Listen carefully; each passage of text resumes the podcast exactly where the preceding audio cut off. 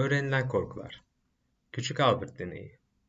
Hiç şüphesiz tarih korkunç hikayeler ve olaylarla doludur. Yahudilerin gaz odalarında yakılmasından tutun, Rus rejiminin değişmesiyle kraliyet ailesinin kurşuna dizilmesine kadar. Tarih her zaman bazı insanlar için korkunç olmuştur.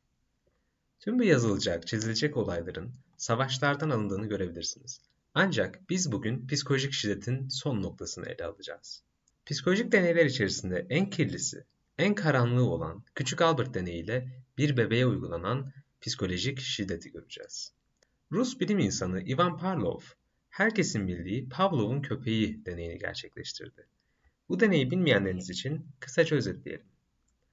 Pavlov bir köpeği aldı ve üzerinde psikolojik bir deney uyguladı. Bu deneyde Pavlov köpeğine bir et gösterdi. Normal durumda her köpek açı, yemek açısından ilgisini çeken, çeken gıda ile karşılaştığında ağzı sulanır. Pavlov'un köpeği için de bu farklı değildi. Pavlov ise şartsız tepki adını verdiği bu durumu yönetmeyi denedi. Pavlov köpeğe her et veya ilgisini çekecek yemeği verirken yanında bir zil sesi veya bir obje kullandı. Çok geçmeden köpek artık sesi duyduğunda veya objeyi gördüğünde doğrudan ağzı sulandı. Bu deneyin bir benzerini Amerikan sitcom dizisi Office'te Jim Dwight'a uygulamıştı. Gün içerisinde Windows'un açılış müziği her çaldığında Jim Dwight'a çikolata teklif etmişti. Çok geçmeden Windows açılış müziği çaldı ve Dwight doğrudan elini uzattı. Elini neden uzattığını bile bilmiyordu üstelik. Tabi söylemeye gerek yok ancak Office dizisindeki bu olay o kadar hızlı koşullanma olamayacağından gerçekleşmeyecektir. Sonunda Küçük Albert deneyine geldiğimizde 1920'lerde John Watson ve onun öğrencisi Lozerin Rayner Pavlov'un köpeği deneyinden oldukça etkilenmiştir. Watson ve Rosalie hem Pavlov'un köpeği deneyindeki koşullanma durumunun insanda çalışıp çalışmayacağını ölçmek istiyordur hem de spesifik olarak korku duygusunun doğal mı olduğunu yoksa tecrübelerle pekiştirilip pekiştirilemeyeceğini görmek istemişlerdir. Tabii ki söylemeye gerek yok ki Yaptıkları deney insani sınırları sonuna kadar zorlamıştır. Bu deneyde 8 aylık küçük Albert bir odaya alınmıştır. Önce Albert'a belirli nesneler gösterilmiştir. Bazı maskeler, tavşan, yanan kağıtlar ve peruk gibi çeşitli nesneleri gören Albert en ufak şekilde korku belirtisi göstermemiş, hatta bir kısmına gülümsemiştir. Tabi sonrasında başına geleceklerden habersiz küçük Albert'ın bu gülümsemesi uzun sürmeyecektir. Olacaklardan habersiz ailesi de Albert'ın dikkatini dağılmaması için dışarıda bekletiliyordur.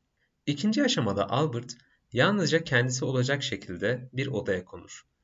Odada yalnızca Albert'ın üstünde durduğu bir yer yatağı vardır. Sonrasında Albert'ın yanına beyaz bir fare bırakılır. Zaten başlangıçta da Albert fareyi sevmiştir.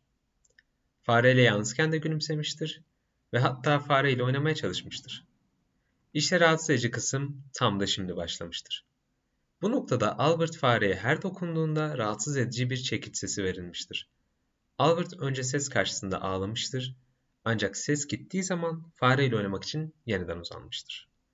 Ve bu olay tekrarlanmıştır. Yeniden çekiç sesi verilmiştir. Bir noktadan sonra Albert artık fareye dokunmaz hale gelir. Fareden uzaklaşmayı döner yani kısacası ona karşı tedirginlik duymaya başlar. Birkaç gün sonra deney tekrarlanır. Ancak Albert beyaz ve tüylü her nesine çekinmeye ve hatta onları gördüğünde şiddetli bir şekilde ağlamaya başlamıştır. Rosalie ve Watson için bir sorunun cevabı alınmıştır. İnsanlar da koşullanabiliyordur ve koşullanma korku duygusuyla da yapılabiliyordur.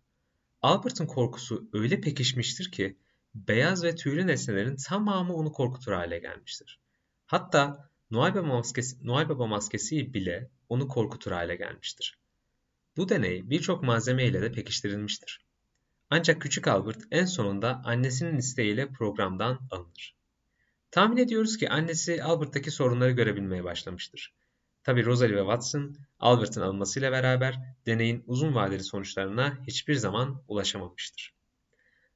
Hatta bir rivayete göre Albert 6 yaşındayken hayatını kaybetmiştir. Watson bu deney sonucu insanı koşullandırabileceğini ve hatta yönetilebileceğini öne sürmüştür. Watson şu sözleriyle de bu inancını dile getirmiştir. Bana rastgele bir bebek verin. Soyu sopu, yetenekleri, eğilimleri, becerileri vesaire ne olursa olsun. Ondan istediğim şeyi yaratayım. bir doktor, avukat, tüccar, hatta bir hırsız yahut bir katil. Şüphesiz ki bu deney son derece insan haklarına aykırıdır.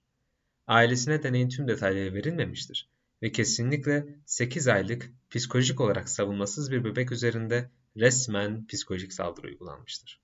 Bu noktada sanırım herkes için iki soru meydana çıkıyor. Etik bilim ilişkisi nasıl olmalıdır ve bilimin ilerlemesi için bazı insanların hayatlarını mahvetmeliyiz.